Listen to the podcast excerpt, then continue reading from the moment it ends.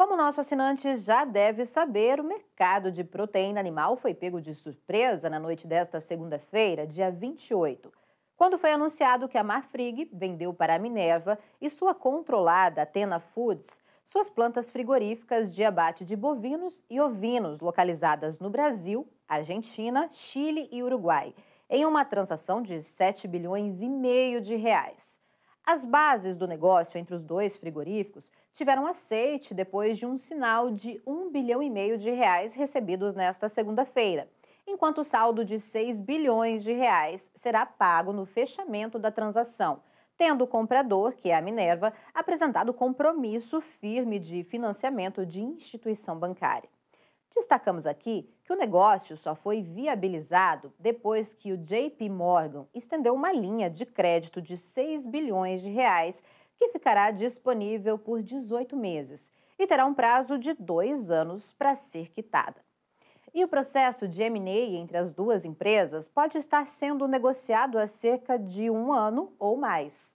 As conversas entre Molina e Queiroz devem mesmo ter sido intensas e explorando potenciais combinações estratégicas ou venda de ativos entre as companhias. Afinal, a Minerva Foods, com a transação, se consolidaria como um dos maiores produtores de carne bovina do mundo, com 4,4% de participação global, reforçando sua estratégia de diversificação. Sem dúvida, um negócio de magnitude para um M&A, que reforçamos em português significa fusões e aquisições. Sabemos que nosso assinante deve estar fazendo neste momento as seguintes perguntas: a venda da Marfrig para a Minerva vai gerar um ambiente melhor ou pior para o mercado? O produtor de gado do Brasil perde ou ganha com esse anúncio? O que as casas de investimentos ligadas à Marfrig e à Minerva não contaram? Bom, como dizia o Carrasco, vamos por partes. Primeiramente, vamos falar um pouco mais sobre as bases deste negócio. Como assinante que está há mais tempo na Rural Business sabe, a Mafrig era um frigorífico alavancado, ou seja, com risco financeiro importante. E, evidentemente, a transação ajudou Marcos Molina a dar um passo definitivo para a desalavancagem na Marfrig, que tem hoje uma dívida líquida de 36 bilhões de reais ou 3,7 vezes o EBITDA, que são lucros antes de juros, impostos, depreciação e amortização. Em segundo lugar, a empresa viu que quando todos os recursos da transação estiverem no caixa, essa métrica cairá para menos de três vezes. A Marfrig de Molina disse em comunicado que vai manter os seus complexos industriais na região Pampeano, no Rio Grande do Sul, maior exportador de derivados de carne bovina enlatada para a Europa, e ficará apenas com as unidades de abate de processamento de produtos de alto valor agregado e de marca, de Várzea Grande, no Mato Grosso, e de Promissão, no interior de São Paulo. Com o negócio, Molina consolida sua participação na BRF, já incluindo o aumento de capital. E com a transação, a Marfrig foca seu negócio ainda mais em produtos processados, particularmente em frangos e suínos, dada sua participação na BRF, mas continuará vendendo carne bovina in natura de marcas como a Bassi Angus.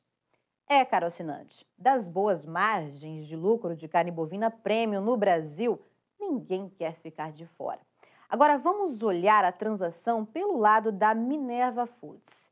Para a Minerva, essa é sem dúvida uma negociação de destaque no segmento da carne in natura e a maior desde que o frigorífico anunciou em 2017 a aquisição das plantas da JBS na América do Sul, que aumentou a capacidade da empresa em 35% e custou 300 milhões de dólares.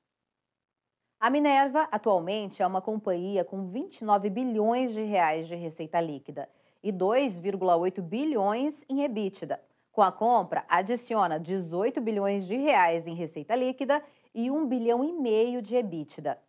Nas 19 aquisições que a Minerva fez nos últimos 14 anos, a companhia tipicamente extraiu sinergias que aumentaram sua margem EBITDA em 150 e 200 basis points nos primeiros 18 meses. Importante lembrar que o termo basis point é uma medida que aponta variações, como alterações nas taxas de juros, medição de risco sobre as taxas, indicadores de ações e rentabilidade de títulos de renda fixa de forma extremamente detalhada. E assumindo a Marfrig, o ganho de sinergia com os ativos é estimado ficar em 70 basis points até o final do primeiro ano. Mas é importante destacar que a Minerva precisa ainda ter sinal verde para a compra do CAD. E aí entramos em um outro ponto interessante. O sinal verde será dado pelo CAD. E no Uruguai, as autoridades de defesa econômica vão permitir a negociação? Como o assinante sabe, o CAD é o Conselho Administrativo de Defesa Econômica, uma autarquia federal vinculada ao Ministério da Justiça, responsável pela defesa da livre concorrência em todo o território nacional. Portanto, no ambiente atual, não acreditamos que possa acontecer algum problema na transação no Brasil, mas é importante observar, por exemplo, o que vai acontecer no Uruguai. Bom, se o sinal verde sair, a Minerva passa a ter valor de mercado de 52 bilhões de reais de receita líquida e 5,1 bilhões em EBITDA, com sua alavancagem baixa e retornando para 2,6 vezes em um ano. Com a proposta de aquisição, a capacidade de abate da Minerva aumentaria em 42%, incluindo Breeders and Packers Uruguai. Na verdade, de acordo com o comunicado da Minerva ao mercado, a empresa ampliará sua capacidade de abate e desossa de bovinos para 42.439 cabeças ao dia, em comparação ao atual volume de 29.540 cabeças por dia, representando um aumento de aproximadamente 44% nesse indicador. Importante observar que, com a negociação do que foi vendido pela Marfrig para a Minerva, as unidades no Brasil são a de maior volume, com 78% do total adquirido. No Uruguai, corresponde a 16% da transação e da Argentina, 6%. A capacidade de abate de ovinos aumentaria 33,8%. Serão adquiridas 11 plantas e um centro de distribuição no Brasil, uma unidade industrial na Argentina e outras três fábricas no Uruguai como você já sabe, o negócio envolveu ainda a compra de uma planta de cordeiros no Chile, contribuindo para a estratégia de diversificação de proteínas e atuação em mercados de nicho e de alto valor agregado. No total, a companhia então passa a ter 40 plantas de abate e desossa de bovinos, sendo 21 unidades no Brasil, 5 no Paraguai, 6 na Argentina, 6 no Uruguai e 2 na Colômbia.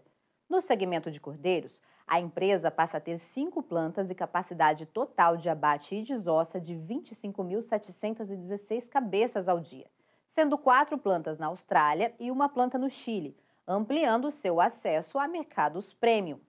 A transação também aprofunda a diversificação geográfica da Minerva.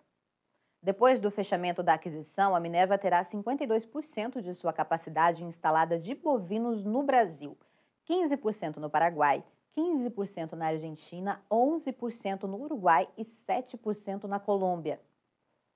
Os ativos adquiridos devem trazer um EBITDA estimado em 1 bilhão e meio de reais, assumindo um capex de manutenção de 200 a 300 milhões de reais ao ano e uma despesa financeira de 700 a 800 milhões de reais. Dada a nova alavancagem, a transação já traria um fluxo de caixa livre entre 300 a 400 milhões de reais, sem incluir qualquer sinergia. E agora entramos no aspecto mais importante. Afinal, a compra da Minerva será boa ou não para a pecuária de corte do Brasil? Já sabemos que com a compra serão adquiridas 11 plantas frigoríficas e um centro de distribuição no Brasil. Já sabemos também que, no total, a Minerva passaria a ter 40 plantas de abate e desossa de bovinos, sendo 21 unidades no Brasil, 5 no Paraguai, 6 na Argentina, 6 no Uruguai e 2 na Colômbia. Mas, afinal, isso é bom ou ruim para o meu negócio? Uma das primeiras casas de investimentos a se pronunciar avaliando a transação entre os dois frigoríficos foi a Goldman Sachs, e vamos destacar aqui alguns pontos, mas evidentemente tirando as bobagens de sempre, como os citados riscos negativos para a Minerva de novos embargos de exportação e proibições ou interrupções sanitárias. Colocando na lixeira mais próxima esse tipo de conversinha fiada, o Goldman teme uma desaceleração potencial na demanda da China.